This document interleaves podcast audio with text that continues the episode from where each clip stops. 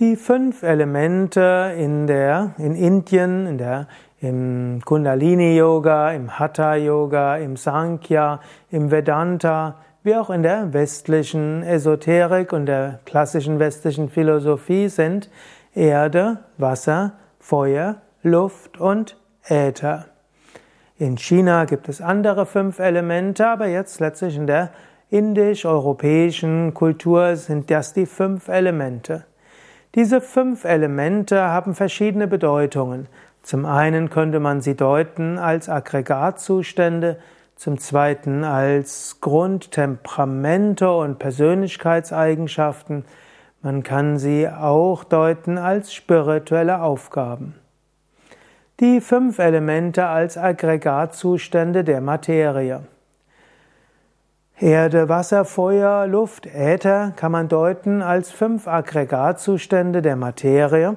Zum Beispiel alles Feste kann man als Erde deuten.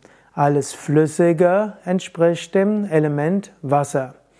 Alles äh, Gasförmige entspricht dem Element Luft. Und dann der Aggregatzustand der Sonne, also man kann sagen, dieser Sternenaggregatzustand, der ja wie ein eigener Aggregatzustand ist, entspricht dem Feuer.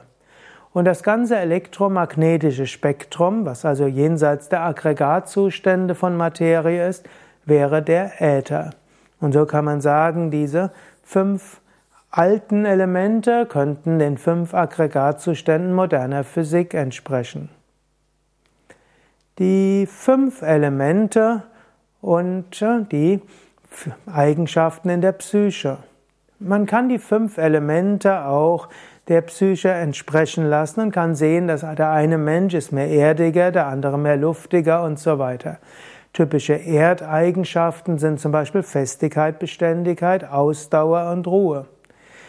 Negativ wären dann Borniertheit, Stupidität und äh, irgendwo Traurigkeit, Antriebslosigkeit.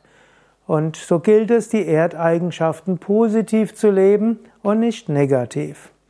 Wassereigenschaft, also unter den fünf Elementen Wasser, Wassereigenschaften positiv ist Mitgefühl und Fließen und sich verbunden fühlen, im Fluss sein, auch Kreativität auf eine bestimmte Weise.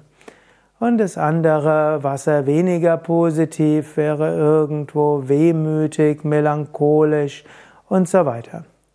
Positive Feuereigenschaften sind Begeisterung, Durchsetzungsvermögen, Pioniergeist, Intensität und so weiter. Negative Feuereigenschaften sind dann zum Beispiel Intoleranz, Frustration, Ärger, Zorn und so weiter. Positive Lufteigenschaften sind Leichtigkeit, Offenheit, hm, Ideenreichtum und eine weite Kreativität, Fähigkeit auf andere zuzugehen.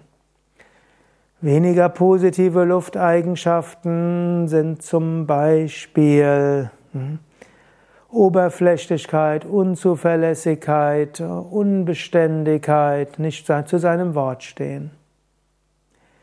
Positive Äthereigenschaften wäre Ausrichtung auf eine höhere Wirklichkeit, Öffnen für spirituelle Entwicklung, Verbindung mit dem Kosmischen, dem Unendlichen, Erfahrung der Geborgenheit in allem. In ein weniger positives Ätherelement wäre Realitätsverlust. Und so gilt es, diese fünf Elemente als Charaktereigenschaften in dir zu kultivieren und zu entwickeln auf positive Weise. Wenn du in dir einen negativen Aspekt siehst, überlege, wie kann ich ihn positiv interpretieren und leben. Oder wenn dich etwas in einem anderen Menschen stört, schaue, ob du das vielleicht auch positiv interpretieren kannst. Die fünf Elemente und ihre spirituelle Aufgabe. Als spiritueller Mensch hast du auch verschiedene Aufgaben. Du könntest sagen, Erde steht zum einen dafür, dass du eine Beständigkeit, eine Ausdauer, eine Ruhe haben sollst und dass deine Spiritualität täglich sein soll und auch geerdet sein soll und auch praktisch sein muss. Wasserelement für deine spirituelle Praxis könntest du deuten als Du musst fließen und es durch dich fließen lassen. Es braucht eine gewisse Kreativität und so eine, ja, auch herzliche Verbundenheit, auch im Sinne von etwas Sinnlichem. Feuerelement auf dem spirituellen Weg heißt, dass du Enthusiasmus haben musst auf dem spirituellen Weg, dass du Begeisterung haben kannst und dass du auch mit Vehemenz und Intensität voranschreitest. Luftelement auf dem spirituellen Weg kann heißen, dass du eine Weite des Geistes hast, dass du das auch verstehst, dass du dich mit Menschen unterhältst, dass du auch den Verstand einsetzt, den Intellekt und nicht zu schnell in Fanatismus hineinrutschst. Äther-Element auf dem spirituellen Weg kann heißen, dass du dich verbunden fühlst mit allem, dass du weißt, dass es darum geht, über das Individuelle hinauszuwachsen und dass letztlich alles göttliche Gnade ist. Hast du Ergänzungen zum Vortrag der fünf Elemente? Dann schreib doch was in die Kommentare. Wenn dir der Vortrag gefällt, klicke doch jetzt auf Daumen hoch gefällt mir oder teile die Sendung mit anderen.